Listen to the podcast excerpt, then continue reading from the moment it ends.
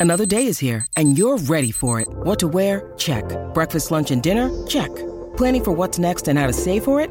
That's where Bank of America can help. For your financial to-dos, Bank of America has experts ready to help get you closer to your goals. Get started at one of our local financial centers or 24-7 in our mobile banking app. Find a location near you at bankofamerica.com slash talk to us. What would you like the power to do? Mobile banking requires downloading the app and is only available for select devices. Message and data rates may apply. Bank of America and a member FDIC. In bonus stoppage time, Keith Olbermann continues to join us. So Keith, uh, what just happened? We don't know what happens in the edit. I don't. I'm not involved. They just try to make it sound okay. Mm-hmm. We had a few pickups. we didn't perfectly say goodbye to the show.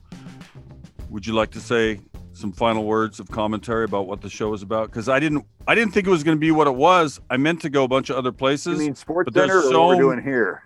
No, no, no. Yes, The sh- yes. you and Dan. Yeah. There's Yeah. so many stories Yeah. from that short five and a half year and all the you know secondary stuff, and I think a ton of people are going to be very interested because of what you guys presented to them in their lives. Oh, that's the thing I watch at eleven o'clock. You know, like it was a big deal. It it was. Well, yeah, to sum it up, some are born great, some have greatness on them, and some of us just keep talking until we find something interesting. Or uh, the even higher threshold is when when we're talking, the other one says something, and we find that interesting enough that we stop talking. In other words, that was the that was the key to it. Was Dan and I both have, uh, and it, like anybody else who would be uh, uh, in the public li- public limelight, we have great confidence in our abilities that that sometimes masks uh, sudden fear that we will not have that ability, which we Mm. referred to throughout the throughout the three hours that we recorded. but, but you know, the the idea that you find somebody who's willing to take a hit for you or willing to shut up while you're making a joke.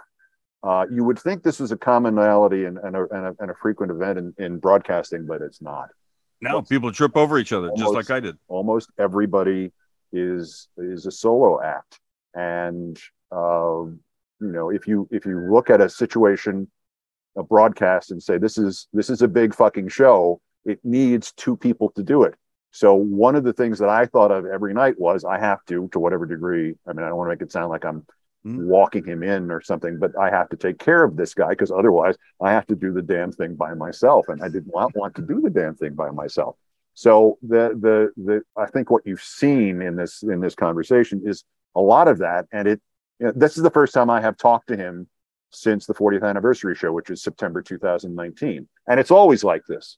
And people say, "Well, when you when you went out to dinner, was it like this?" So we never went out to dinner. We're like, "What do you mean?" We once went out. We went to see the last regular season Celtics game at Boston Garden. It was the only really social event we did while working Mhm. together uh, largely because we knew that that that we needed to get away from each other and have lives because otherwise we just keep talking like this. So I think you just saw that, and so this show with you, um, this this pod marathon, uh, has been about uh, trying to understand why it is that two people who keep talking forever will actually pause to listen to the other guy talk instead of them. And you did. But you know what I found both amusing and kind of cool at the very end? I was giving you a hard time for telling long stories, Mhm. which you do, but you you tell good stories. I wasn't criticizing the quality of the story, just the length in a podcast that you guys are making fun of for going on too long. And Dan immediately came to your he jumped on me jokingly, I think. Right? But he was coming to your defense as a good teammate. the the uh, the story I always heard uh, was that Johnny Carson's Tonight Show was the success that it was because he had great skills and but, but probably not the greatest skills of anybody who even hosted that show. But what he did was his attitude was that everything on that program reflected well or badly on him. So if you came on and got 10 minutes of laughter unmatched by anything he had ever said, he was he was joining in the laughter and standing up and applauding Mhm. because it's not my laugh or your laugh, it's our laugh, it's the show's laugh. And I think my partnership with Dan was very much about that. It was like, well, this is this is great for Dan, therefore it's great for me and it's great for the show. It's it's it's just it seems fairly logical and fairly easy to, to comprehend, but but so many people don't. and therefore, you know, as I said, we we we tried to protect each other. I mean, I, I don't. I was going to say this, but but but we didn't get around to it.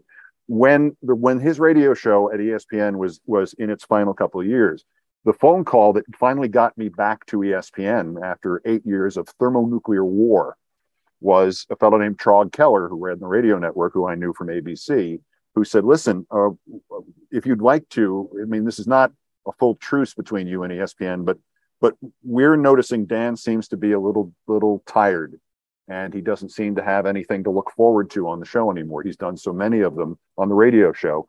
Would you come on once a week and just give him like on Fridays, just give him a little, yeah. give him a team a teammate again, because I think."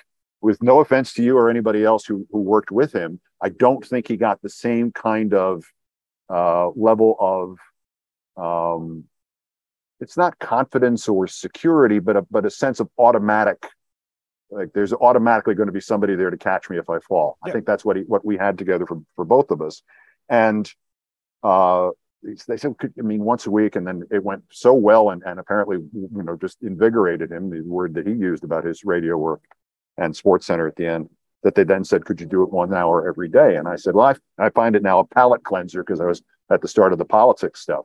And so I came and did it for an hour and it elongated, I think, in some way, his stay at ESPN by a couple of years, which was, mm-hmm. you know, an irony given how I was viewed as this, you know, the universal solvent destroying the place.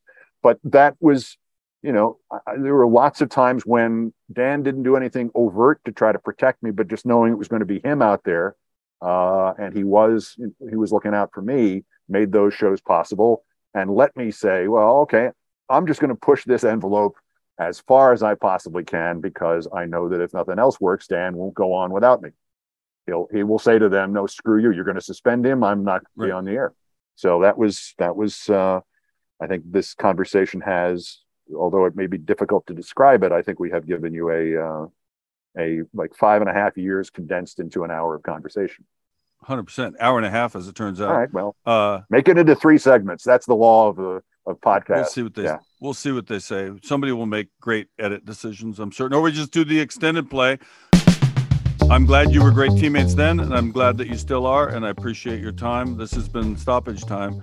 That's the end of this podcast. I have no battery left but i'm going to call you on the phone shortly. Thank you i got to go work on my podcast now. We'll see you later be well.